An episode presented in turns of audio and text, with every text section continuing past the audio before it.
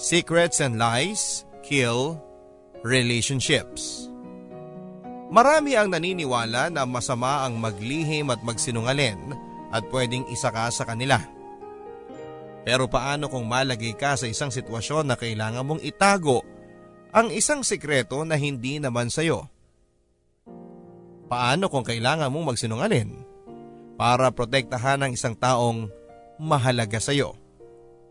Masama pa rin ba ang maglihim at magsinungalin para sa kanya? Kung oo ang sagot mo, masasabi mo pa rin bang pinapahalagahan mo siya kahit na hindi mo kayang maglihim o magsinungalin ng para sa kanya? Dear Papa Dudut, Busy ako sa pagtatype sa keyboard ng laptop ko nang marinig ko ang pagding ng elevator. And as usual ay sunod kong narinig ang pigil na tili galing sa isa sa mga cubicles ng opisina. Kasunod noon ay ang bulungan ng mga babae sa kabilang side ng office. Pagkatapos ay ang pabulong na hagikhikan sa dalawa pang cubicles na malapit. Maya-maya pa ay maririnig na ang mga yapak ng mamahaling Italian shoes sa mamahaling ring marble tiled flooring ng opisina namin. Meron pang mga mangilang-ilang good morning sir na pagbate galing sa ibang mga malalakasang loob. Sa lahat ng mga narinig ko ay hindi man lang ako nagtaas ng tingin. Casual na tinapos at sinave ko lang ang dokumento na ini-encode ko Tumayo sa kinakaupuan ko, inayos ang pencil skirt na suot ko at kinuha ang planner at felt tip pen sa ibabaw ng table ko.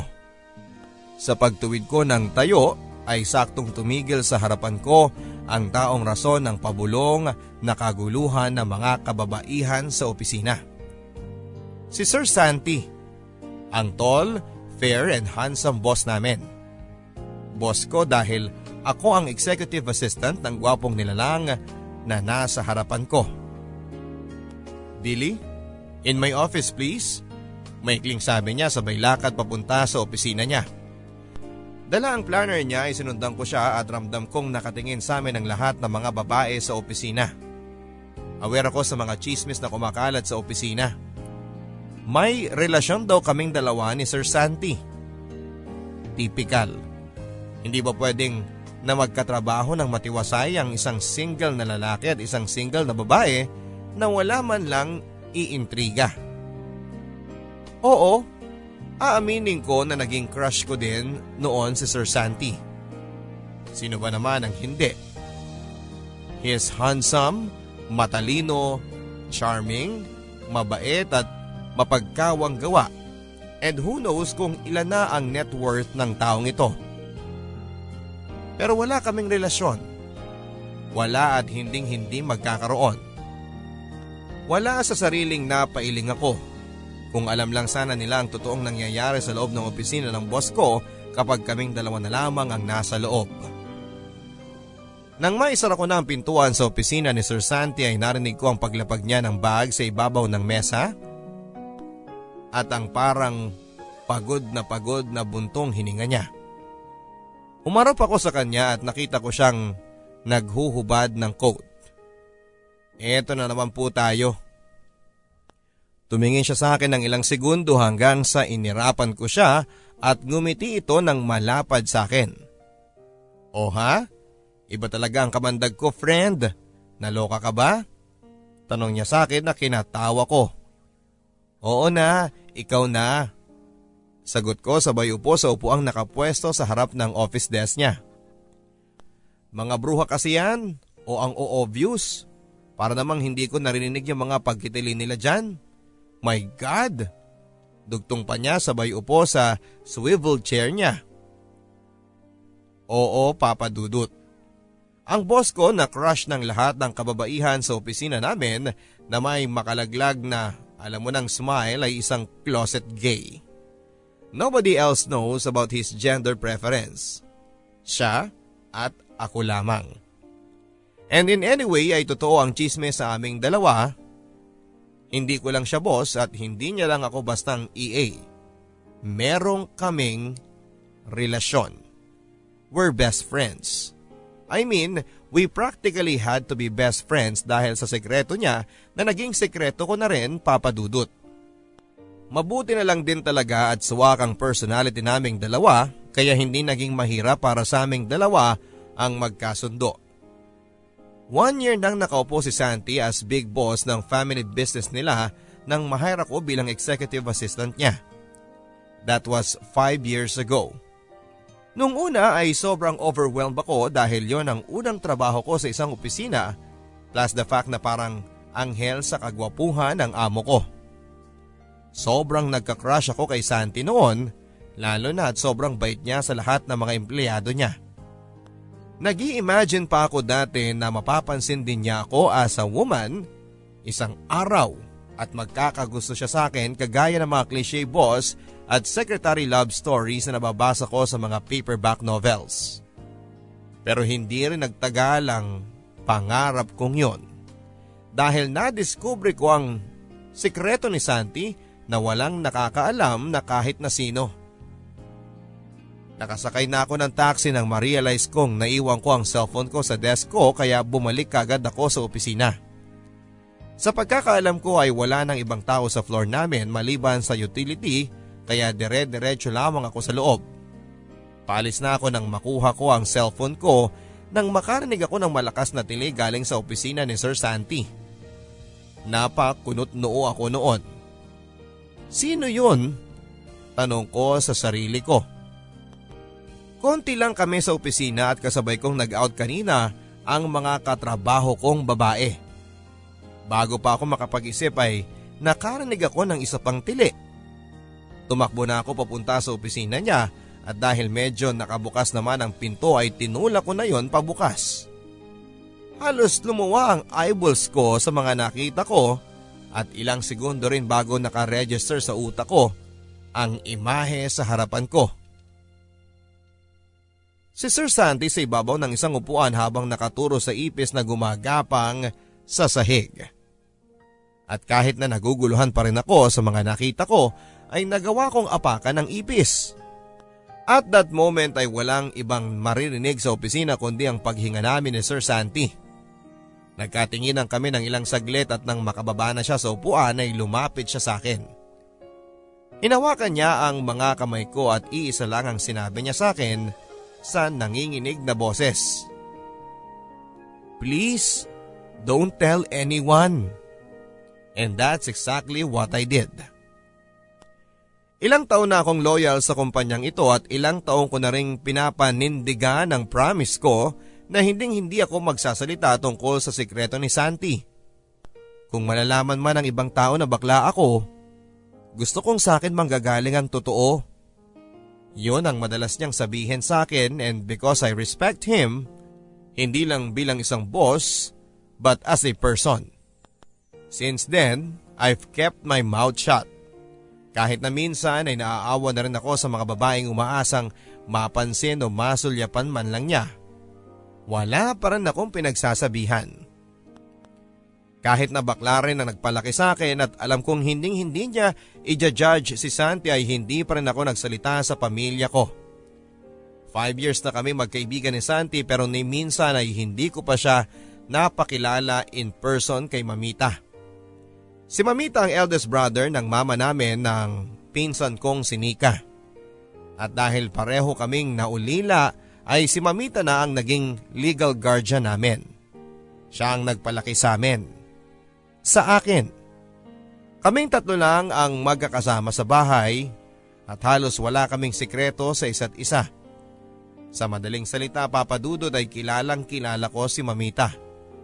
Isang tingin lang niya kay Santi, sa personal ay alam kong maaamoy niya kaagad ang kabaklaan ng best friend ko. At kilalang kilala din ako ni Mamita mula ingrown hanggang sa anit. Alam kong kapag nagtanong na siya para i-confirm ang gender preference ni Santi ay maaamoy niya kaagad ang kasinungalingan ko. Either way ay mabubuking ang sekreto ni Santi kaya ayaw kong i-risk. Yun lang naman ang dahilan kaya hindi ko magawang ipakilala si Santi kay Mamita kahit na kay Nika. Buti na lang at clueless silang dalawa. Sobrang clueless to the point na ang akala nila mamita ay may something din kami ni Santi at hinahayaan ko na lang para lang hindi niya masense na may tinatago kaming dalawa. Ganon kaimportante sa akin ang pagkakaibigan namin ni Santi. Billy, in my office now. Narinig ko ang sabi ni Santi mula sa intercom isang hapon. Kahit na hindi ako tumingin ay alam kong nagangat ng tingin sa akin ang mga babae sa opisina. Malamang ay iniisip nila na napakaswerte ko at nasusolo ko ang isang kagaya ni Santi sa isang private office. Pero wala silang kaalam-alam na pinapatawag niya ako sa loob dahil may ipapakita naman sa akin picture ng kung sinong lalaki na may abs at bet niyang maging jowa. Pinigilan ko ang sarili kong tumirig ang mga mata at dumiretso ako sa loob ng private office niya. Ano ba yung ipapakita mo sa akin? Pabirong sabi ko na makapasok na ako sa loob ng opisina niya pero natigilan ako nang mapansin kong imbes na nakangisi at relax na nakaupo sa swivel chair niya ay naglalakad siya ng pabalik-balik sa harap ng mesa niya. Nangunot ang noo ko at tinanong ko siya kaagad kung ano ang problema. Instead of answering my question ay nangihinang umupo siya sa pinakamalapit na upuan at naihilamos niya ang mga kamay niya sa mukha niya. Sa ilang taon naming pagkakaibigan ay iisa lang ang ibig sabihin ng body language niyang yon. There is something wrong. Umupo ka agad ako sa harapan niya at hinawakan ang kamay niya ng mahigpit. Tell me, sabi ko at maluhalo halos na humarap siya sa akin. Friend, hindi ko na alam kung anong gagawin ko. Bakit? Anong ganap? Alam mo naman 'di ba na wedding anniversary ni na mommy at daddy next week? Oo, eh kaya nga inayos ko yung schedule mo at flight mo for next week, 'di ba? Kasi sabi mo dapat Friday pa lang nandun ka na at Monday na ang balik mo. Oh, ano problema doon? Tinawagan kasi ako ni daddy ngayon-ngayon lang. nag expect daw siya na ipakilala ko na sa kanya yung fiancé ko. fiancé? Eh wala ka naman nun. Ito naman tatawanan pa ako. Alam ko naman wala ako noon kaya nga namomroblema ako eh. Diyos ko naman, Sans. Ang simple ng solusyon dyan sa problema mo. Sabihin mo sa daddy mo na single ka at wala kang girlfriend, na naghahanap ka pa lang ng tao magpapatibok ng puso mo. Ganon. Tapos, siguro naman hindi ka na nila pipilitin pag narinig nila yon, di ba? Oh, bakit ganyan ang mukha mo? Eh kasi, ako kasi yung nagsabi na may fiancé na ako. Ano? Eh bakit mo sinabi yon? Hindi ko na kasi alam kung anong sasabihin ko kina mami every time na nangungulit sila kung kailan ako magkaka-girlfriend. Kaya nagsinungaling ako sa kanila. Sabi ko may secret girlfriend na ako for a few years now at balak ko na siyang pakasalan. My God! Alam mo bang kumuha ka lang ng batong ipupukpok sa ulo mo? Oo na, alam ko na. Huwag mo na akong pagalitan, please. Tulungan mo na lang ako. Diyos ko, Santi. Saan ako hahanap ng babae magpapanggap na fiancé mo sa loob ng isang linggo? Well, I was thinking, pwede bang ikaw na lang ang gumawa nun for me? Ilang segundo rin ang lumipas bago nag-sink in sa akin ang mga sinabi ni Santi. And when it did, hindi ko napigilang humagalpak sa kakatawa. Ako? Magpapanggap na fiancé niya? Walang maniniwala doon ni hindi nga namin kayang magtitigan nang hindi kami nauuwi sa tawanan. E paano pa kaya namin mapupull off ang sweet-sweet ang peg ng magfiancé? Nang mahimasmasan ako sa pagtawa ay napansin kong seryoso pa rin nakatingin sa akin si Santi. Oh no! He can't be serious about what he suggested. Can he? Sans?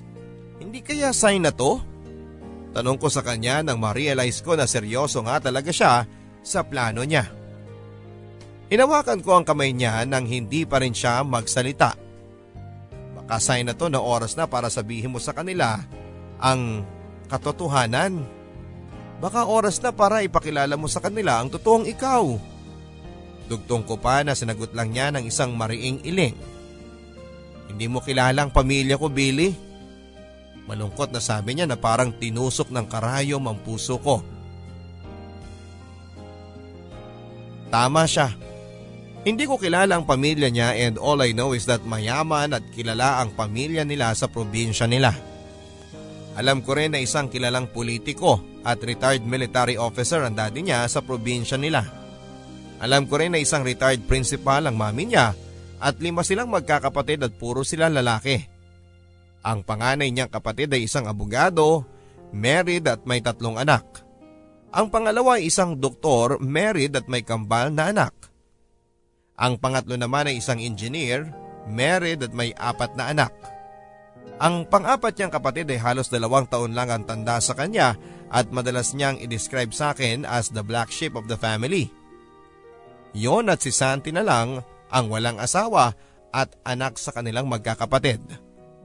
I understand the pressure of being a part of that kind of family pero hindi ko rin naman talaga kasi alam ang lahat-lahat sa kanila. Okay, ganito na lang.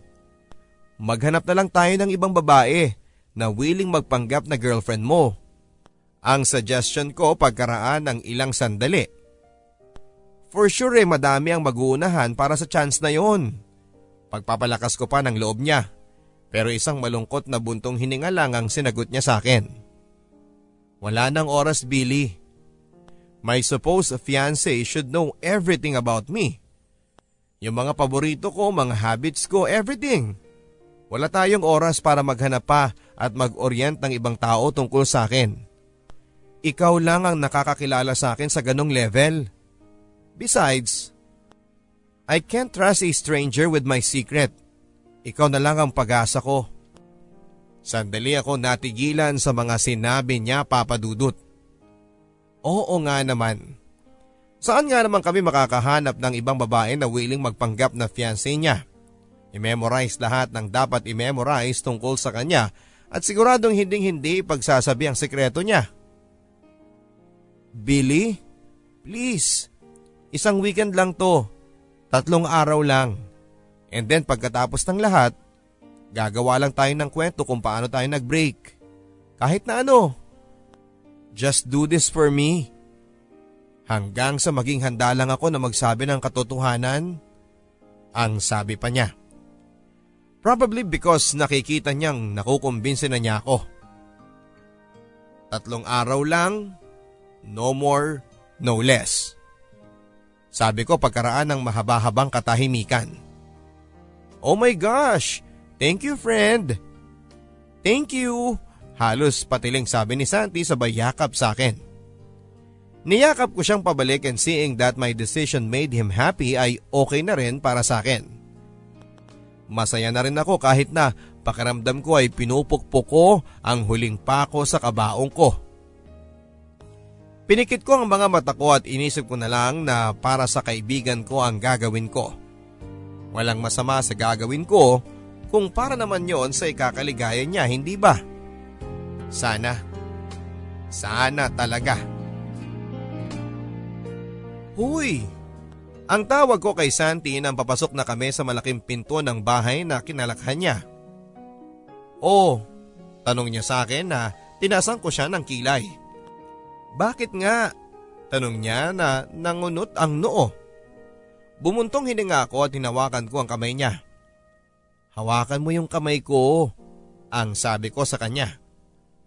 Kung ayaw mo maghinalang pamilya mo at babulyaso tong plano mo, utang na loob, Sans. Kailangan natin maging sweet sa isa't isa. Oo. Natuloy nga talaga ang plano ni Santi na magpanggap kaming dalawa as an engaged couple. Pagkatapos ng mahaba-haba at sobrang nakakapagod na meetings at brainstorming ay natapos din namin ni Santi ang mga kailangang gawin sa opisina. Pumili din siya ng maiiwang OIC habang wala kami pareho at naayos namin ang schedule niya. Nagpaalam na lang din ako kay Nika at kay Mamita na magkakaroon kami ng tatlong araw na business meeting kasama si Santi. At pagkatapos ng lahat ng yon, Ayon at nakarating na kami sa probinsya nila in the middle of the afternoon. Ang sabi niya sa akin ay wala kaming ibang gagawin sa araw na yon kundi ang makipag-meet and greet sa pamilya niya dahil kinabukasan pa ang anniversary celebration ng parents niya. Sunday afternoon ay pabalik na kami sa Maynila at matatapos na ang arrangement namin. Huy, grabe siya. I'm naturally sweet kaya. Sweet naman ako sa iyo ah. Sagot niya sa mga sinabi ko at inirapan ko siya. I mean magjowa level kinds of sweet. Hindi pa sweet baliw. Ang sabi ko pa. Okay fine. Sagot naman niya. Diyos ko day, huwag sana kong karmahin dito sa gagawin natin. Yun ang huling nasabi ko bago bumukas ang pintuan at bumungad sa amin ang isang mestisa at sobrang gandang babae na nakilala ko kaagad na mami ni Santi. Nakadisplay kasi sa opisina ni Santi ang picture ng mami at daddy niya. Santino! Sigaw ng mami ni Santi at niyakap niya ang best friend ko. Este, boyfriend ko pala. Este, fiancé pala na sobrang higpit. Mami! Ganting bati ni Santi sa bayakap rin sa kanyang ina. Napangiti ako. Alam ko kasi papadudot na mamas boy ang taong to at malamang ay miss na miss talaga nila ang isa't isa. Sa pagkakalam ko kasi halos hindi na nakakauwi dito si Santi simula nang siya ang nag-manage ng negosyo nila sa Maynila. Hay nako, I'm so sorry for being impolite. Na-excite lang talaga ako makita ang Santino ko. Hinging paumanhin sa akin ng mami ni Santi nang mapansin niya akong nakangiti sa kanila. It's okay po. Alam ko naman pong na-miss niyo ang isa't isa. Sagot ko naman sa kanya at pinisil niya ng marahan ng braso ko. Ah, uh, mami, si Billy pala, my fiancé. Walang kagatol-gatol na sabi ni Santi sa praktisadong praktisado niyang boses lalaki. Nice to meet you po. Sabi ko sabay abot ng kamay ko sa mami ni Santi pero bigla niya akong hinila payakap sa kanya. Oh, I'm so happy to meet you, Iha. Finally, in the flesh. Welcome to the family. Ang sabi niya at nang maramdaman ko ang excitement niya, ay nakaramdam din ako ng sobrang guilt. Bigla ay parang gusto ko nang mag-back out sa napag-usapan namin ni Santi. Ilang minuto ko palang nakakausap ang mami niya pero Ramdam na ramdam ko ang sincerity niya sa pag-welcome sa akin. Hindi lang sa bahay nila kundi sa pamilya nila bilang fiancé ni Santi. Hindi ko ma-imagine kung paano siya masasaktan kapag nalaman niya. In few days time na nag-break na kami ni Santi kuno. Siya na ba yan? Bigla ay narinig kong sabi ng isang malalim na boses nang bumitaw sa pagkakayakap sa akin ng mami ni Santi ay nakita ko ang daddy niya sa hamba ng pintuan. Ginitian niya ako at niyakap niya ng mahigpit si Santi at tinapik niya ito ng malakas sa kanyang likuran na ilang ulit habang nakangiti pa rin. I'm so proud of you anak, ang sabi pa nito. Um, hello po. Alanganing sabi ko sa kanya nang ako naman ang harapin niya. Wala siyang sinabi pero niyakap din niya ako. Nice to finally meet my son's fiancé. Bulong pa niya sa akin at kung inaakala ko kanina na nasa sukdula na ng guilt ang nararamdaman ko ay nagkamali ako. Habang tumatagal ako sa bahay ni Nasanti ay parang lalo yatang lumalala ang guilt ko. Dahil hindi rin nagtagal ay ipinakilala niya na ako sa tatlo pa niyang nakakatandang kapatid. Si Kuya Rob, the lawyer, Kuya Frank, the doctor at si Kuya Greg, the engineer. Lahat sila ay sobrang babait at sobrang excited na excited na mamit ang babaeng supposedly ay itinago ng bunso nilang kapatid sa kanilang lahat until today. Pati ang mga asawa nila at mga anak ay nakilala ko din and for a moment ay pakaramdam ko ay nasa loob na ako ng isang teleserye na ang bida ay isang perpektong pamilya. Kung may isang bagay na kapansin-pansin kasi sa pamilya ni Santi ay ang mga itsura nilang lahat. Para bang bawal ang pangit sa kanila. Hindi ko pa nakikilala ang isa pa niyang kapatid pero siguradong gwapo din yon. Lagi namang no show yun sa family events namin eh. Hindi yun mag appear dito friend. Ang bulong sa akin ni Santi nang tanungin ko siya kung nasaan ito. Medyo nakahinga ako ng maluwag thinking na at least ay bawas na ang isa sa mga taong pagsisinungalingan namin ni Santi sa araw na yon. Pagkatapos noon ay naging busy na rin ang bawat isa sa loob ng bahay. And at that point ay naging komportable na ako. Kaming dalawa lang kasi ni Santi ang magkasama. Meaning ay hindi namin kailangan magpanggap na magjowa. Out of boredom ay naisipan ni Santi na itura ko sa buong bahay hanggang sa garden ng mami niya. Tawa lang kami ng tawa sa mga kwento niya tungkol sa mga memories na meron siya sa halos lahat ng parte ng bahay. Sa moment na yon ay sobrang saya ko habang tinitingnan ko ang best friend ko. On ordinary days kasi ay masyadong stressful at punong-puno ng pressure ang buhay niya. He's a businessman after all. At pinapatakbo lang naman niya ang negosyo ng pamilya nila na ipinasa sa kanila generation after generation. I can't fail. Yan ang paulit-ulit na sinasabi ni Santi kapag nagkakaproblema kami sa opisina. Minsan ay halos hindi na siya umuuwi para matapos lang ang mga kailangang tapusin. At kung uuwi man siya, wala siyang ibang kasama kundi ang pusa niyang si Techi. Madalas nga niyang sabihin sa akin na minsan ay mas gusto niyang nasa trabaho siya para hindi niya raw maramdaman na mag-isa lamang siya. Minsan ay nakakatanggap din ako ng tawag sa kanya in the middle of the night kahit na wala naman talagang agenda. Gusto lang daw niyang may makausap bago siya matulog. Mayaman si Santi, that's true. But he's a lonely person. And listening to him talk about his childhood ay parang ibang Santi ang kaharap ko. Livelier, happier. And that makes me happy. Kung pwede lang sanang ganito lang lagi siya at kung pwede lang sanang hindi na niya kailangan pang magpanggap sa pamilya niya. After all ay sila dapat ang mga taong pinaka nakakakilala sa kanya. Sila dapat ang makakatanggap sa kanya kahit na sino at ano pa siya. Sila dapat ang magpaparamdam sa kanya na hindi siya mag-isa. Kung pwede lang sana. Kaso hindi. Hindi pa. Sa ngayon ay ako lang ang meron si Santi at ako lang ang nakakakilala at nakakatanggap sa kanya. Kaya ako na rin muna ang nagparamdam sa kanya na hindi siya mag-isa. Because that's what a good friend should do. Maya-maya pa ay tinawag na kami para sa dinner. Nang magkaharap na kami sa hapag ay hindi ako makaramdam ng awkwardness o pagka out of place. Maingay at masaya ang usapan at kumustahan ang lahat at pakaramdam ko ay bilong na bilong ako sa kanilang lahat. For a while ay kinalimutan ko muna na nagpapanggap kami ni Santi at niloloko namin ang lahat ng mga taong kasama namin at pinili kong i-enjoy na lang muna ang moment. Nasa kalagitnaan na kami ng main course at kausap ko ang mami ni Santi nang bigla na lamang nanlaki ang mga mata niya at sumigaw siya ng Maximo.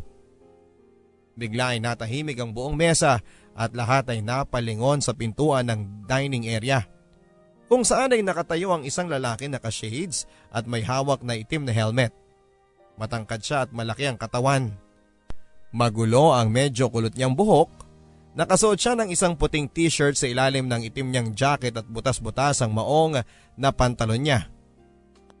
Itim din ang suot niyang ragged chucks at hindi ko pa halos naaaral ang mukha niya nang biglang yakapin ng mami ni Santi ang lalaki na niyakap din ang ginang. Akala ko hindi ka na uuwi anak. Bulalas ng mami ni Santi habang yakap-yakap pa rin niya ang lalaking sa hula ko ng mga oras na yon ay ang tinatawag ni Santi bilang black sheep of the family. Nang lingunin ko ang lahat ay nakita ko ang gulat sa mga mukha nila.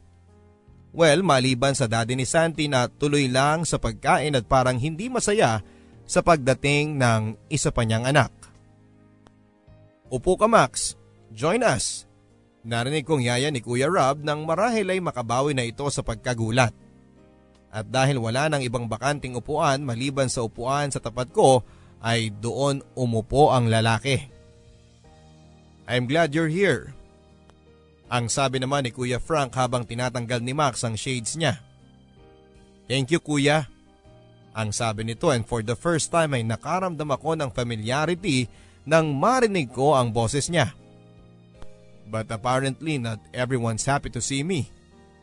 Dugtong pa nito na puno ng sarcasm habang nakatingin sa daddy nila.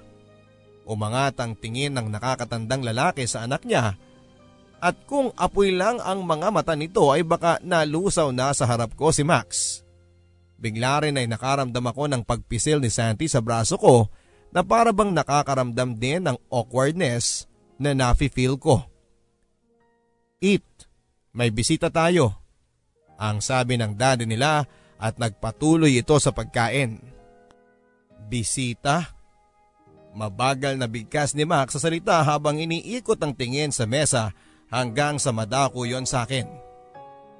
Tinignan niya ako na parabang yon ang unang beses na napansin niya ang presensya ko. At hindi ko maintindihan kung bakit biglang kumalabog ang dibdib ko. For the second time, that feeling of familiarity hits me.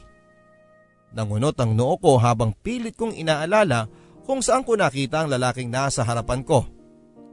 I studied his face at kulay kape ang mga mata niya na nakatitig sa akin na parang kinikilala rin niya ako. Matangos din ang may katamtamang laking ilong niya at mapula ang lips niya na parang naglagay ng lip tint kahit na hindi naman. Saan ko nga ba nakita ang lalaking ito? Max, meet my fiancé, Billy. Pakilala sa akin ni Santi kay Max. Fiancé? Mahaba ulit ang pagkakabigkas niya ng salitang yon na para bang nang iinis. Fiancé, I'm Max. Ang sabi pa niya sabay abot ng kamay niya sa akin. Nakatingin pa rin ako sa kanya nang nginitian niya ako and boom! That dimpled smile hit me. Hinding hindi ko makakalimutan ang ngiti na yon. In a flash eh, parang bumalik ako sa gabi na hanggang ngayon ay hindi pa rin ganon kalinaw para sa akin. It was a few months ago at wala si Mamita para sa isang racket kasama ang mga gay friends niya. Sinundo ako noon ni Nika sa trabaho at rarampa daw kami habang wala si Mamita. Her treat. Dahil na rin siguro sa kagustuhang mag-release ng stress galing sa trabaho at dahil weekend naman kinabukasan ay napapayag din niya ako. After an hour or so ay nasa loob kami ng isang high-end bar na hindi ko alam kung paano na-afford ng pinsan ko. Pagdating na pagdating pa lang namin ay nasa partying mood na kaagad si Nika. Samantalang ako ay panay iwa sa mga taong mumuntika na akong mabangga dahil sa kakasayaw. Parang lagi ka dito ah, Komento ko sa kanya na makaupo na kami sa isang semi-private booth. A lady never tells. Pabirong sagot niya sa akin na kinatirik ng mga mata ko. Kahit na kailan talaga ay magkaibang magkaiba kami ni Nika. Very sociable party girl at playgirl siya. Eh wala eh, umibig na saktan kaya ayun. Pero ako, well, I'm the exact opposite. Maya maya pa ay may waiter na dumating at naglapag ng mga in-order na drinks ni Nika. Hoy, ang dami naman ito. Kaya mo yan lahat? Tanong ko sa kanya. O bakit ako lang? Sa ating dalawa yan, baliw. Sagot niya sa akin na kinagulat ko. Alam niya naman na hindi ako umiinom ng alak. Hep, bawal ang KJ, pagsasaway pa niya sa akin. Kapag hindi ka uminom, sasabihin ko kay mamita na ikaw ang nagaya sa akin ng night out na to. Pamba-blackmail niya sa akin kahit na alam kong hindi naman niya gagawin yon. Sige na naman Billy, eto naman eh. Ngayon na nga lang ako manlilibre, tatanggihan mo pa? Pangongonsensya naman niya. After a while ay pumayag na rin ako at nang matigil na sa pangongonsensya si Nika. At dahil nga hindi naman talaga ako umiinom, hindi rin nagtagal ay ramdam kong ilasing na ako. Maya maya pa ay tumayo ako para mag-CR. Magpapasama sana ako kay Nika pero busy siyang makipagsayaw sa foreigner na nakipagkilala sa kanya kaya hindi ko na sila inistorbo. Kahit na medyo hilo na ako ay nahanap ko pa naman ang CR. Sa paglabas ko ay doon ako nagkaproblema. Masyadong maingay ang paligid at malikot ang mga ilaw kaya hindi ko maaninag kung nasaan si Nika. O ang booth na pinanggalingan ko. Hilong-hilo na ako kaya Sasandal sana muna ako sa pader nang may mabunggo akong isang malaking bulto. Matutumba sana ako kung hindi ako nagawang yakapin ang taong nabunggo ko. Nakayakap pa rin siya sa katawan ko nang tingnan ko siya. At dahil sa hilo ay hindi ko na halos makita ang kabuuan ng mukha niya. Pero alam kong may dimple siya dahil nakangiti siya sa akin. Miss, may kasama ka ba? Bulong niya sa tenga ko at hindi ko maintindihan ang init na nararamdaman ko sa ginawa niyang yon. Nasaan sila? Iyahatid na kita sa booth ninyo. Bulong niya ulit sa tenga ko at nagtayuan ang mga balahibo ko nang maramdaman ko ang mainit na hininga niya sa leeg ko. Miss? Ukaw niya sa atensyon ko at nang hawakan niya ang magkabilang pisngi ko ay hindi ko na alam kung ano ang pumasok sa isipan ko. Hinawakan ko na lang din ang mukha niya at hinalikan ko siya sa mapupulan niyang mga labi. Nang bitawan ko siya ay nakita ko ang gulat sa mukha niya na parang hindi niya nagustuhan ang ginawa ko. After all ay hindi ako marunong humalik. That was my first kiss. Aatras na sana ako sa pagka pagkakapahiyan nang bigla niya akong halikan and it was a real kiss this time. Hindi lang siya bastang paglapat ng mga labi kundi parang isang sayaw na mga labi lang namin ang may alam. Yung tipo ng halik na parang ayaw mo nang matapos. Yung bang parang mapupugto na ang hininga mo pero wala ka nang pakialam. Yung tipo ng halik na parang ayaw mo nang matapos. Yung bang parang mapupugto na ang hininga mo pero wala ka nang pakialam. Yung wala nang ibang mahalaga kundi ang moment na yon at ang posibleng patunguhan noon bago pa matapos ang gabi. At nang gabing yon malabo man sa memorya ko kung saan at kung paano nangyari ang lahat Iisa lang ang alam ko. Ibinigay ko ang sarili ko sa pinakaunang pagkakataon sa isang lalaking hindi ko kilala. Ni hindi ko alam kung ano ang pangalan niya and I know that that should scare me. Pero hindi. Para bang gut feel ko na ang nagsasabi na hindi ako mapapahamak sa kanya. Na aalagaan niya ako at hindi niya ako sasaktan. It was something na hindi ko maipaliwanag and yet it thrilled me. Hinding hindi ko i-advise sa ibang babae na gawin ang ginawa ko ng gabing yon but at that moment, it felt so right. Kinabukasan ay nagising akong walang saplot sa isang hotel room na sobrang tinitiis ang sakit ng ulo.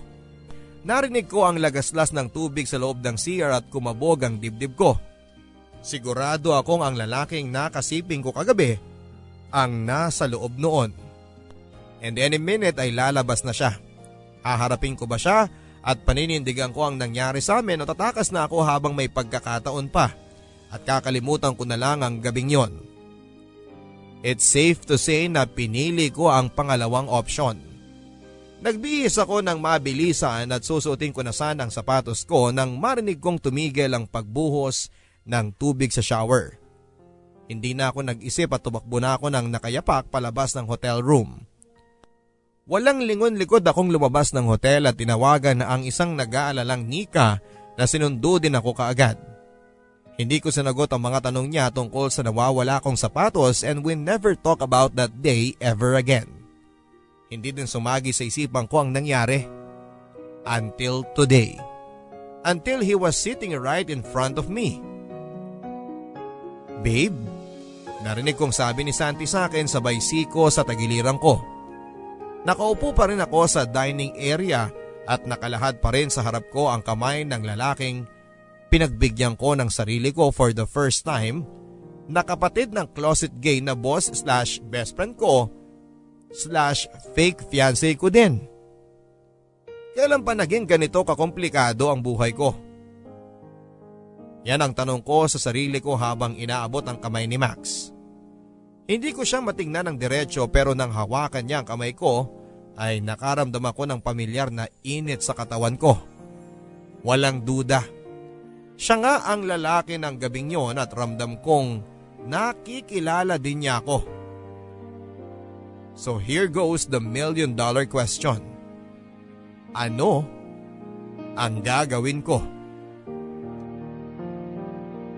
Gaano na kayo ulit katagal na mag-boyfriend at GF?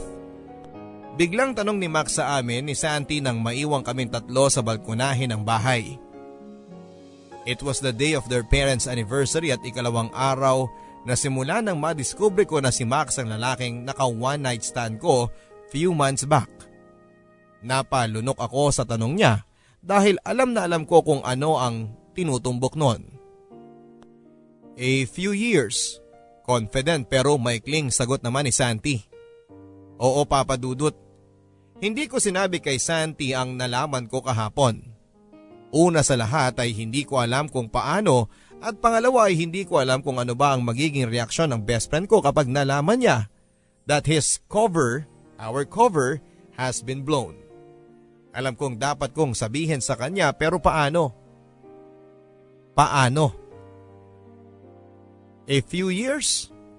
Pag-uulit ni Max na sagot ni Santi at muntikan ko nang mabatukan ang sarili ko nang makita ko ang ngiti ni Max. Bakit ba iniisip ko na hindi ako mumultuhin ang nangyari sa amin ng gwapong lalaki na to? Ang gwapong lalaki na malamang ay iniisip na niloloko ko ang kapatid niya na fiancé ko kuno dahil sa nangyari sa amin. Diyos ko, ang gulo-gulo. At executive assistant mo siya. Follow-up question pa ni Max at pakiramdam ko ay pinagpapawisan na ako ng malamig. So lagi kayong magkasama. Tanong pa niya nang sumagot ng oo si Santi sa una niyang follow-up question. As much as we can. Sagot ulit ni Santi at parang gusto ko na siyang hilahin sa isang tabi at sabihin sa kanya na itigil na namin ang pagpapanggap namin. And you really want to marry her? I mean, no offense ha, Billy. Gusto ko lang masiguro na alam ng bunsong kapatid ko ang pinasok niya. Dugtong pa niya habang nakatingin pa rin sa akin. Isang peking ngiti lang ang naisagot ko sa kanya at akmang sasagutin na ni Santi ang tanong niya nang biglang lumabas sa balkonahe ang daddy nila. At sa iyo pa talaga nang galing yan. Simula niya at nagawi sa kanya ang tingin naming tatlo. Santi has always been sure and amazing with his life choices. Hindi ba dapat ikaw ang nagsisiguro na alam mo ang mga ginagawa mo sa buhay mo?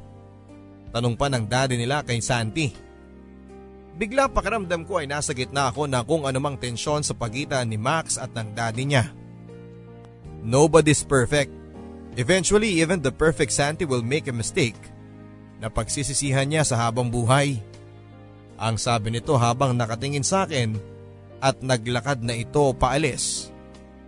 Pero bago siya tumalikod ay nahuli ko ang isang kakaibang emosyon sa mga mata niya. Nag-apologize sa akin si Santi at ang daddy niya sa mga sinabi ni Max pero hindi maalis sa isipan ko ang nakita ko kanina sa pagtalikod nito. Pwedeng nanunuya ang mga lumalabas na mga salita sa bibig niya pero nakitaan ko siya ng ibang emosyon kanina. Hurt. Hindi ko alam kung imagination ko lang ba o tama ang mga nakita ko. Friend, okay ka lang? Tanong sa akin ni Santi nang maiwan na kaming muli na mag-isa. Pasensya ka na doon kay Max ha. Kulang lang talaga yun sa social skills kaya ganyan. Kapit ka lang friend ha. Bukas pauwi na rin tayo. Matatapos na tong pagpapanggap natin at babawi ako sa'yo. Promise, okay? Dugtong pa niya. Alam ko na yun na ang chance ko para sabihin kay Santi ang totoo pero dahil duwag ako ay hindi pa rin ako nagsalita papadudot. Instead ay fake a smile at tumango ako sa kanya. Maya-maya pa ay nagpaalam muna ako papasok sa bahay para mag-CR. Nasa garden kasi ang celebration at wala namang CR doon. Papalapit pa lang ako sa pintuan ay nakita ko na kaagad ang nakasandal na bulton ni Max sa malapit. I had all intentions to avoid him at dumiretso lang sa CR pero humarang siya sa dadaanan ko. Kaya wala akong choice kundi tignan siya. Excuse me, maikling sabi ko sa kanya at sinubukan kong maglakad muli pero nanatili siyang nakaharang. It's still with me. Ang sabi niya at nangunot ang noo ko. Your shoes. Yung hindi mo na nasuot sa pagmamadali mo na iwan ako. Nasa akin pa rin yon. Dugtong niya at tumaas ang isang kilay ko. Oo talaga? Don't tell me na sinusuot mo yung kapag walang ibang nakakakita. Sagot ko sa kanya. Kanina pa ako nang gigigil na sagutin ang hambog na lalaking to. Pero imbes na mainis ay ngumiti lang ang loko na parang namimikon. Kung meron man sa ating may tinatago, it's clearly not me. Sagot niya. Wala akong tinatago. Ang sabi ko naman. Oh really? So ibig sabihin sinabi mo kay Santi ang nangyari sa ating dalawa few months ago? Ang hamon niya sa akin at natigilan ako. Sinabi mo rin ba sa kanya na ako ang unang makahulugang bitin niya sa sasabihin niya at hindi ko na napigilan ang pag-ikas ng kamay ko. Lumagapak ang palad ko sa makinis niyang mukha at pakiramdam ko ay umalingaw-ngaw yon sa buong kabahayan. Wala kang karapatang ipagmayabang yan sa akin. Nang gigigil at halos mangiyak-iyak na sabi ko sa kanya. Ramdam ko na na naiiyak na ako pero pinigilan ko ang sarili ko. Hinding hindi ako magpapatalo sa isang lalaking katulad niya. For a while ay hindi siya gumalaw at parang nagulat sa mga sa mga nangyari. Pero napasinghap na lamang ako nang bigla niyang hawakan ng mahigpit ang braso ko. Something doesn't add up with you. Sigurado ako dyan. At gagawin ko ang lahat para malaman ko kung ano ang sekreto at intensyon mo sa kapatid ko at sa pamilya namin. I may be the most hated person in this family, but I do care for all of them. Kasama na si Santi doon. Simula niya na punong-puno ng galit sa kanyang mga mata. As I see it, dalawa lang naman to eh. It's either your choice to cheat my brother that night, malas mo lang at ako lang ang lalaking napili mo. O isa ka lang talagang babae na naghahanap ng mayamang masisilo mo. Alin man sa dalawang yan ang totoo, you're not worthy of my brother at sisiguraduhin kong hinding hindi ka maikakasal sa kanya. Dugtong pa niya at ilang sandali pa ay iniwan na niya ako nang hindi ko man lang na ipagtatanggol ang sarili ko. Tumakbo na ako papasok ng CR at umiyak ako ng umiyak. Hindi ako guilty sa dalawang akusasyon niya sa akin. Alam ko yon sa sarili ko papadudot pero umiyak pa rin ako. Umiyak ako dahil masakit isipin na napakadali para sa kanya ang pagbintangan ako. Umiyak ako dahil sa kabila ng kagustuhan kong makatulong kay Santi ay ako pa ang nagmukhang masama. Umiyak ako dahil galit ako. Galit ako kay Santi dahil hindi niya masabi ang totoo niyang pagkatao. Galit ako sa sarili ko dahil pumayag ako sa setup na to kahit na alam kong mali. Galit ako kay Max dahil siya ang tanging lalaking pinagbigyan ko ng sarili ko pero ganon kababa ang tingin niya sa akin. Inayos ko ang sarili ko at nag-decide ako na kausapin si Santi tungkol sa lahat-lahat. I-encourage ko na lang din siya na magsabi ng totoo sa pamilya niya para matapos na ang pagpapanggap namin. Pero nang makalabas ako ay naunahan na pala ako ni Max. Naabutan ko ang pamilya ni Santi na nagtutoast ng champagne. Billy, join us! Excited na sabi ng mami ni Santi at inabutan ako ng champagne. Anong meron? Bulong ko kay Santi. We're having a toast dahil finally ay nag-volunteer na si Max na maging parte ng family business. Bulong niya sa akin pabalik. What do you mean? Nangungunot ang noong tanong ko sa kanya. He will co-manage our office with me. Sagot niya at halos manghina ang tuhod ko. Nang magawi ang tingin ko kay Max ay tinaas nito ang hawak niyang champagne at sinabayan pa nito ng makabuluhang ngiti. My God, mukhang hindi talaga ako lulubayan ng lalaking to. Ano na ang gagawin namin ni Santi? Pati ba sa opisina ay required na rin kaming magpanggap na magjowa? Everything was like a flash mula doon ni hindi ko na alam kung paano ko nairaos ang araw na yon basta ang alam ko lang ay nakauwi na kami ng matiwasay ni Santi nang hindi na ako nagkaroon ng encounter pa kay Max. At oo, hindi ko pa rin nasabi kay Santi ang katotohanan. E di ako na ang duwag. Natatakot ako dahil alam kong tototohanin ni Max ang sinabi niya sa akin sa bahay nila. Aalamin niya ang sikreto ko. And if that happens, malalaman niya ang pinakaiingatang sekreto ni Santi. Hindi pwedeng mangyari yon. Nang mga oras na yon ay alam kong kahit na hindi ko magawang sabihin kay Santi ang totoo, gagawin ko naman ang lahat para itago ang sekreto niya. At dumating na nga ang araw na ilang beses kong hiniling na huwag na sanang dumating. Ang first day ni Max sa opisina namin. Unlike Santi na laging neat at naka-coat and tie, pumapasok siya sa kanyang trabaho sa formang trademark na yata niya. Magulo ang buhok na parang nagpagulong-gulong lamang sa kama. Naka-plain shirt, jacket, jeans at kupasing chucks. Ipinakilala siya ni Santi sa buong opisina at napansin kong ganado ang best friend ko habang ginagawa niya yon. Naalala ko tuloy ang celebratory toast ng pamilya nila para sa desisyon ni Max na ma-involve sa business nila. Ganon ba siya kadetach sa pamilya nila na kailangang i-celebrate ang ganong klaseng bagay? Grabe, mas gwapo pa siya kay Sir Santino. Rugged, parang maginoo pero medyo bastos. Pili ang bulong ng isang staff sa opisina sa katabi niya at naghagik-hikan pa sila. Napatingin ako at nang makita nila ako ay agad nilang tinakpan ang mga bibig nila. Takot siguro na isumbong ko ang kahalayan nila sa bago naming boss. Muntik nang tumirik ang mga mata ko sa mga kaopisina ko na kulang na lang ay maglagay ng banner at magtitili sa pagka-obvious na pinagnanasahan nila si Max. Este, si Sir Max nga pala. Kahit na ano pang history namin ay kapatid pa rin siya ni Santi at boss ko pa rin silang pareho. So dito ang magiging office mo, kaharap lang ng sakin.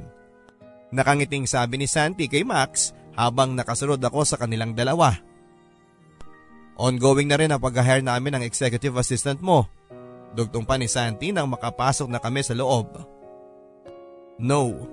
Maikling sagot ni Max na nakaupo na siya sa swivel chair niya na nakapagpakunot noo sa amin ni Santi. I want her, ang sabi pa niya sabay tingin sa akin. Alam kong ang pagiging executive assistant ang tinutukoy niya pero iba ang pakiramdam ko sa tingin niya sa akin. Oh, okay. Sagot lang ni Santi at napabuga ako ng hininga. I wasn't even aware that I was holding my breath. Sans, bakit ka pumayag na maging executive assistant niya ako? Ang tanong ko kay Santi nang mapag-isa kami sa private office niya. Kaloka ka. The more time I spend time with your brother, the more time that we have to pretend. Mamaya niyan makahalata pa siya eh. Reklamo ko pa pero imbis na mag-worry kagaya ko ay ngumiti lang siya at hinawakan ang kamay ko. Friend, huwag ka mag-alala. Hindi makakahalata si Max because I found the perfect solution. Excited pang sabi nito. Naalala mo yung potential client natin na ilang buwan na nating nililigawan?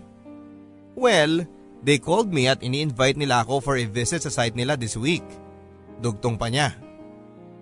And, tanong ko, I will stay there for a week. Meaning, hindi natin kailangan mag-pretend as the happy couple. And eto pa ha, Magkakaroon tayo ng chance para makapag-isip ng way para mag-break na tayo. Pagpapaliwanag niya na sinabayan pa ng pag-quote-unquote sa ere ng salitang break.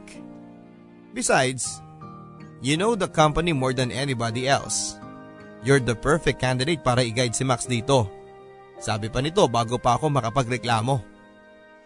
At yun na nga ang nangyari papadudot. Mabilis pa sa alas 4 ang iniwan ako ng best friend slash pretend fiancé ko sa lalaking hinding hindi ko pinapangarap na makasama muli. Habang busy pero malamang ay nag enjoy na si Santi sa site visit niya, ay naging impyerno naman ang buhay ko sa opisina. Kung dati may understanding at maalalahanin akong boss, bigla ay nagkaroon ako ng boss na parang sugo yata ng kadiliman. Sa umaga ay kailangan kong gumising ng sobrang aga than my usual schedule dahil every morning niya akong inuutosang bilhin ang kape niya sa paborito niyang coffee shop. Traffic na nga at out of the way, masyado pang malayo ang location. Hindi ko rin alam kung saan at kailan niya ginagamit ang sandamakmak na coat and tie na pinapipick up niya sa akin sa dry cleaners araw-araw. Lagi namang suot niya sa office ay yung trademark look niya na feeling teenager. Well, bagay naman talaga sa kanya. But that is beside the point. At kung iniisip nyo na malaya ako during lunch break, diyan kayo nagkakamali. Dahil imbes na mag-lunch out ako o magbaon gaya ng isang normal na tao, mas gusto niya akong pahirapan. Pinapatake out niya ako sa paborito rin daw niyang restaurant na 30 minutes away sa opisina namin. 30 minutes away minus traffic. At kapag nalate ako, siya pa ang galit. Don't get me wrong, Sinumbong ko na kay Sir Santi ang pinaggagawa sa akin ng kapatid niya pero pinagtawanan niya lamang ako at sinabing tiising ko lang daw dahil malamang na pwede namin yung gamitin na rason para sa paparating na supposed breakup sa aming dalawa. And worse, mag extend pa raw si Santi sa kanyang bakasyon. Who knows kung gaano ko katagal natitiisin ang ugali nitong si Sir Max. Hindi ako papasok ngayon Dalhin mo yung mga reports sa kondo ko after office hours. Ang sabi niya sa akin isang umaga. Yes Sir Max. Sagot ko kahit na deep inside ay gusto ko nang siyang sigawan sa sobrang inis ko. Sa lagay ng traffic kapag rush hour ay malamang na abutin ako ng ilang oras papunta sa kondo niya at aabutin din ako ng ilang oras bago ako makarating sa bahay. Pero dahil sa isa akong masunuring empleyado ay wala siyang narinig na reklamo sa akin. Kahit na inabot nga talaga ako ng halos tatlong oras sa daanan. Come in, ang sabi niya at bago pa ako makapag-react ay tumalikod na siya papunta sa kung saan sa bahay.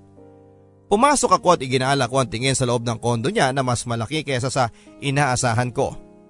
Sinalubong din kaagad ako ng mabangong amoy ng pagkain at uupo na sana ako sa couch nang magsalita siya galing sa kusina. Bring the files here, hindi ko alam kung saan yung here na sinasabi niya pero sinundan ko na lamang ang pinagmula ng boses niya at nagulat ako sa mga nakita ko. Si Sir Max na nakasuot ng apron sa ibabaw ng isang plain shirt, brown shorts at busy sa pagluluto sa kusina. Hindi ko alam kung ano ang laman ng dalawang pot at isang pan pero amoy pa lang ay parang masarap na. Ilapag mo na lang sa table yung mga papers. Ang sabi niya na nananatiling nakafocus sa mga niluluto niya. Pagkatapos kong ilapag ang mga dala kong reports ay nanatili ako nakatayo. Dahil ba sa gulat sa eksena sa harapan ko? Dahil natatakam ako sa pagkain? Hindi ko na rin alam. Hindi ko alam kung bakit para akong nahihipnotize ng pinaka-domesticated na eksenang nangyari ng mga oras na yon. Anong ginagawa mo dyan? Umupo ka na. Kakain na tayo. Ang sabi ni Sir Max nang mag-angat siya ng tingin at makita niya akong nakatulala lang sa kanya. Sir, hinatid ko lang po yung papers. Hindi na po ako magtatagal. Pagdadahilan ko sana na pinutol niya kaagad ng isang tingin. I don't wanna argue with you, Billy. Sit down. Ang sabi pa niya at dahil mukhang wala naman akong choice, Nag-offer na lamang ako na tumulong sa paghahanda ng mesa pero tumanggi siya. So ang ending, umupo na lamang ako para wala ng issue. Bago ko pa namalaya na magkaharap na kami sa mesa. Walang sabi-sabing kinuha niya ang plato ko at nilagyan niya yon ang pagkaing niluto niya. Nilapag niya ang plato sa harapan ko at naglagay na rin ang pagkain sa plato niya pero hindi pa rin ako gumagalaw. This is my way of apologizing for stressing you out these past days. Okay na? Eat. Ang sabi niya na kinagulat ko naman. So inamin na rin niya na sinasadya niya talagang pahirapan ako. Nagsisimula na akong kumain ng magsalita siyang muli. This doesn't mean na hindi ko alam ang ginawa mo kahapon sa kape ko.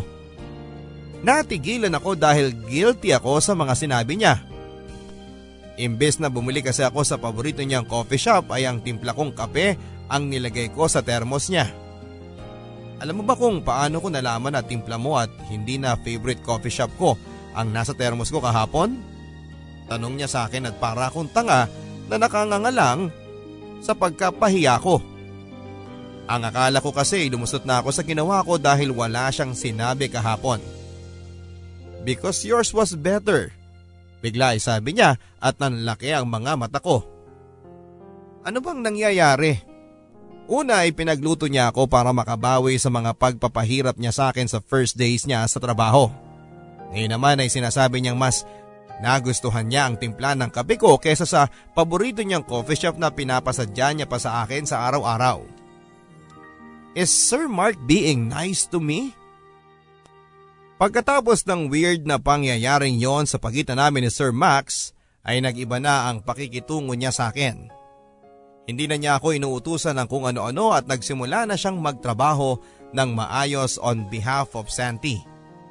Naging ka-level niya na sa pagiging responsable at workaholic ang best friend ko at very civil lang ang pakikitungo niya sa akin. In fact, Pakiramdam ko nga ay iniiwasan niyang magkausap kami masyado. Tuwing umaga pagdating niya at bago siya umalis sa gabi na lang ang pag-uusap namin at maikli pa yon. Hindi naman sa nagreklamo ako, actually mas okay nga yon sa akin. Pero syempre, naku-curious din naman ako sa pabago-bagong mood niya. May kailangan po ba kayo sir? Tanong ko sa kanya isang gabi bago ako mag-out. Hindi siya nagsalita papadudot. Hindi ko na narinig ang usual na wala na, you may go Billy na madalas niyang sabihin sa akin. Nakaupo siya sa swivel chair niya paharap sa gawin ng bintana at hindi sa direksyon ko kaya hindi ko alam kung narinig ba niya ako o hindi. Sir Max?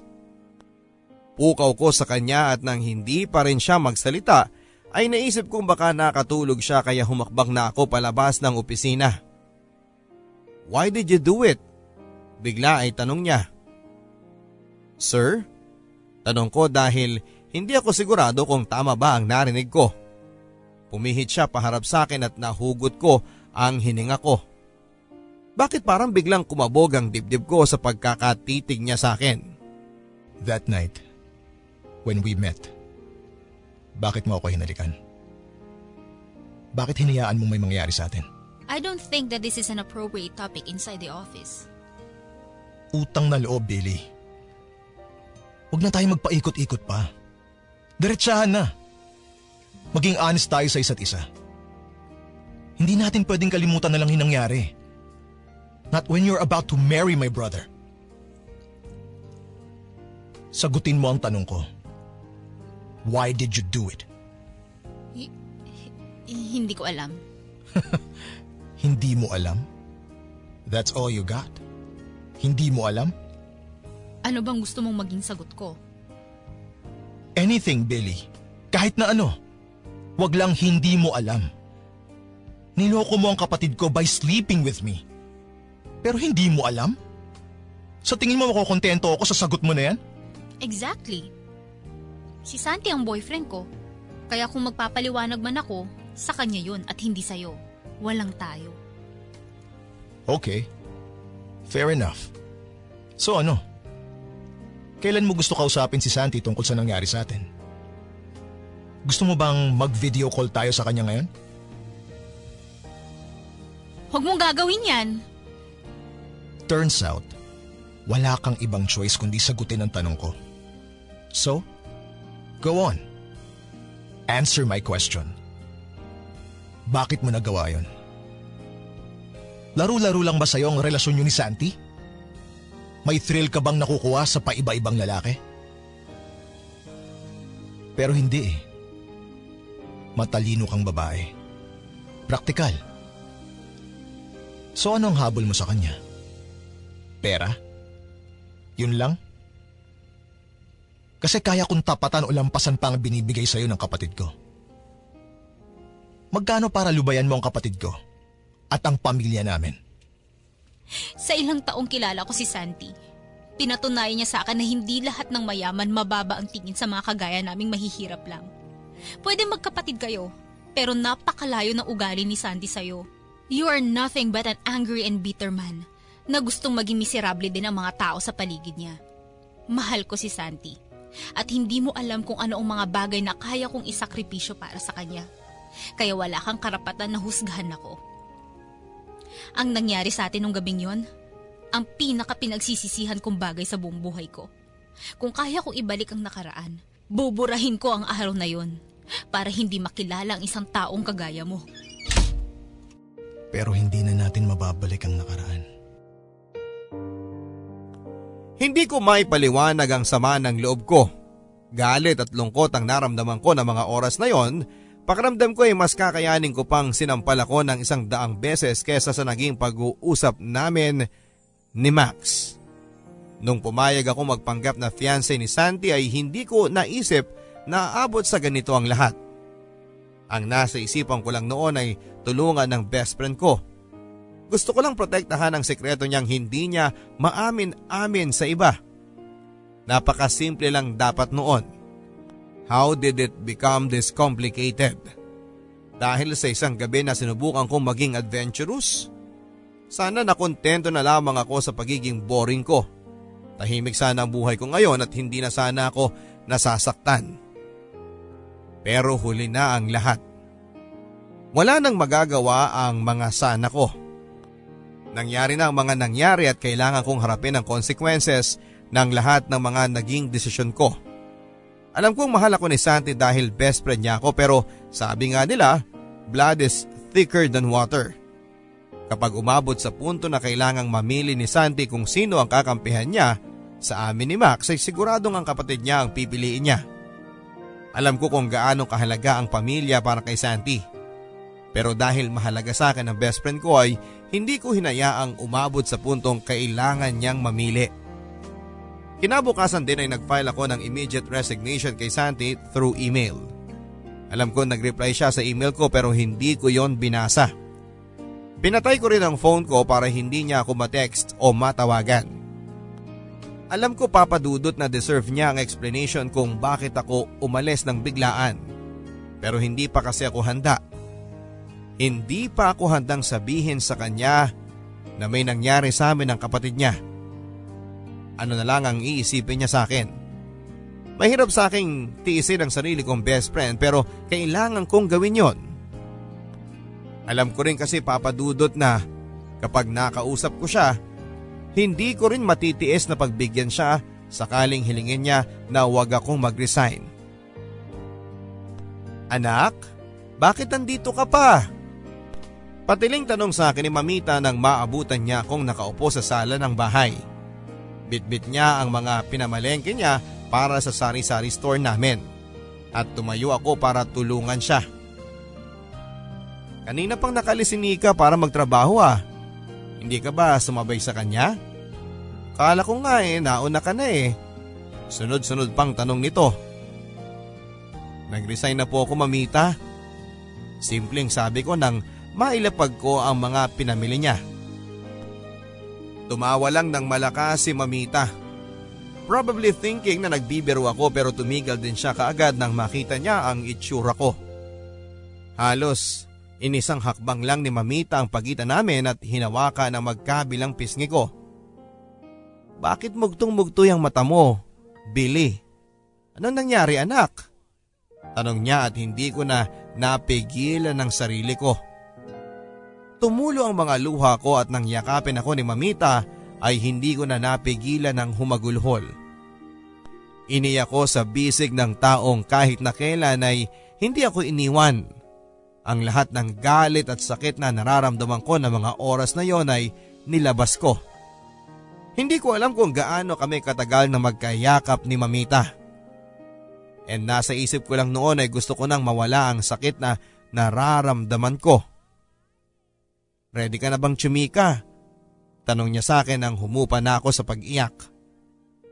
Tumango ako at sa katahimika ng simple naming bahay ay naikwento ko na kay Mamita ang lahat ng mga nangyari. Ang sekreto ni Santi, ang pagpapanggap namin at pagkakakilala ko kay Max at ang pagkikita naming muli. Ang misunderstanding at ang masasakit na salitang sinabi niya sa akin. The whole time I was telling the story ay tahimik lamang si Mamita. Walang ekspresyon ang mukha niya at kahit na kailan ay hindi siya sumingit sa kwento ko. Nanatiling walang panghuhusga ang mga mata niya at hindi ko pa man naririnig ang opinyon niya ay alam kong napakaswerte ko na meron akong isang magulang na gaya ni Mamita na handa akong pakinggan. Hindi na kita tatanungin kung bakit mo tinago at sinolo ang ganito kabigat na pasanin na matagal na palang panahon. Hindi ka na bata at may sarili ka ng isip at nire-respeto ko ang desisyon mo. Simula niya at tumango ako. Kung hindi pa obvious na bakla ako anak, alam ko ang pakiramdam ni Santi na kailangan niyang itago ang pagkatao niya sa takot na mahusgahan. Naiintindihan ko rin ang kagustuhan mong tulungan ang kaibigan mo. Pero alam kong alam mong mali ang naging paraan ninyong dalawa. Sa kagustuhan mong tulungan siya, umayong ka na lang sa plano niya kahit na alam mong mali. Lagi kong tinuturo sa inyo ni Nika na ang intensyon kahit na gaano pa kaganda Kapag mali ang paraan ay mali pa rin anak. Ano na lang ang mararamdaman ng pamilya ni Santi kapag nalaman nila na nagsisinungalin pala sa kanilang sarili nilang anak. Pati ng babaeng inakala nilang mapapangasawa ng anak nila. Dugtong pa ni Mamita at naramdaman ko ulit ang pagdaloy ng mga luha ko. Tandaan mo Billy, ang mabuting kaibigan ay handang tulungan ng kaibigan nila. Ang mas mabuting kaibigan ay handang sabihin sa kaibigan nila kapag mali na ang ginagawa nila. Sa oras ding yon ay na-realize kong hindi nga siguro nagkaroon ng ganitong klase ng gulo kung hindi ako pumayag sa ideya ni Santi na magsinungalin at magpanggap kami para lamang maprotektahan ang sekreto niya. Dahil sa ginawa kong yon ay kinonsinti ko lang si Santi at hindi ko siya natulungang maging mas matapang at mas maging mabuting tao. Dapat pala ay in-encourage ko siya na magpakatotoo. Lalo na sa harap ng pamilya niya. Pero hindi na mababago ang katotohanan na hindi ko yon nagawa.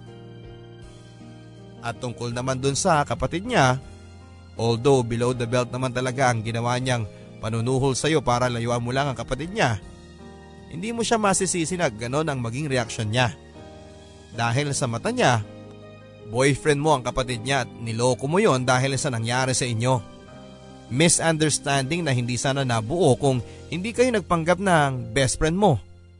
And as usual, tama nga si Mamita. Ang conflict namin ni Max ay nagmula lahat sa pagpapanggap namin ni Santi. Isang linggo rin ang lumipas pagkatapos ng resignation ko hindi ko alam kung makakaramdam ba ako ng hurt o relief na hindi na gumawa ng iba pang paraan si Santi para i-contact ako. Naisip ko na baka mas maayos na rin ang ganito para maging okay na ang lahat. Baka mas okay na mawala na lamang ako sa buhay niya at ng pamilya niya. Ang kahilingan ko lang sana ay magkaroon siya ng lakas ng loob na sabihin sa pamilya niya ang katotohanan. Isang araw ay sinamahan kong mamalengke si Mamita. At kabababa lang namin ang kotse nang makita ko ang isang pamilyar na kotse sa labas ng bahay namin. Lumakas ka agad ang kabog ng dibdib ko at natigilan ako nang makita ko ang lalaking bumaba sa kotse. Walang iba kundi si Max. Bigla ay nakaramdam ulit ako ng galit at sakit sa nararamdaman ko ng huli naming pag-uusap. Pero pinigilan ko ang sarili ko na magpakita ng kahit na anong emosyon. Dire-diretso lamang ako ng lakad papasok sa bahay at narinig kong tinawag ako ni Max. Sinich ete, pabulong sa akin ni Mamita nang sumunod sa amin si Max. In fairness, gwapo ha, dugtong pa nito at siniko ko ito sa tagiliran. Baka naliligaw lang yan Mamita, hayaan mo na. Ang sabi ko at nilakasan ko yon para masigurong marinig yon ng lalaki. Billy please, kausapin mo naman ako. Narinig kong makaawa ni Max mula sa likuran ko. O Billy daw, kilala ka pala eh. Ang sabi ni Mamita at bago ko pa siya mapigilan ay hinarap na nito si Max. Yes iho, anong kailangan mo sa anak ko? Tanong pa nito. Um, gusto ko lang po sana makausap. Sagot naman ni Max na kahit na hindi ko tingnan ay alam kong nakatingin sa akin. O kakausapin lang naman pala anak eh. Ang arte mo naman eh. Dali na, Hindi tayo tumatanggi sa gwapo. Oh, hala sige, maiwan ko na kayo. Ang sabi ni Mamita sabay tulak sa akin papalapit kay Max at naglakad na ito papasok sa bahay. Aanhin mo ang kagwapuhan ko mata pobre naman. Ang sabi ko. Billy, I'm sorry sa lahat ng mga sinabi ko sa iyo. Nasabi ko lang ang lahat ng yon dahil galit ako. You were right. I am an angry bitter man na gustong maging miserable ang mga tao sa paligid ko. Pero iba na ako ngayon. Iba na ako dahil alam ko na ang lahat. Ang sabi niya at nangungunot ang noong umangat ang tingin ko sa kanya. Sinabi na ni Santi sa akin ang lahat-lahat. His gender preference, ang pagpapanggap ninyo, lahat-lahat. Ang sabi niya na parang nababasa ang mga katanungan sa isipan ko. Nag-out na rin siya kay daddy at kay mommy. Sa buong pamilya actually. Anong naging reaksyon nila? Ninyo? Tanong ko sa mahinang boses. Billy, Santi is part of our family. Mahal namin siya at hindi simpleng gender preference ang makakapagpabago nun. Tanggap namin siya. Sagot niya sa akin at napuno ng saya ang puso ko. Santi deserves that love and acceptance. Masaya ako na nakuha na niya ang mga yon mula sa mga taong mahalaga sa kanya. Nung mag-file ka ng immediate leave, lumuwas kagad siya ng Maynila at inaway niya ako. That was the only time na lumabas ang pagka-feminine niya sa harapan ko and Santi didn't care. All he wanted was to know kung anong ginawa ko para itaboy ka. Ang kaisa isang taong tumanggap sa kanya before any one of us did. Mahal ka niya Billy and he was willing to beat me up regardless of his gender preference dahil nasaktan kita. Ang kwento niya at napangiti ako ng tipid. Because that is so Santi. And if I can, gusto ko ring bugbugin ang sarili ko sa ginawa ko sa iyo.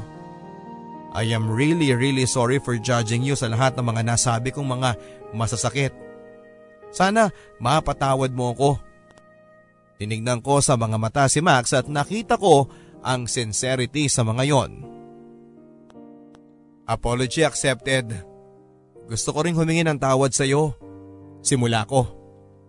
Sa lahat ng mga nasabi ko ring masakit. Sa pagpapanggap at pagsisinungaling namin ni Santi. Sa inyong lahat. Sa pag-iwan ko sa iyo pagkatapos ng nangyari sa atin. In fact, gusto ko mag-sorry dahil hinalikan kita in the first place.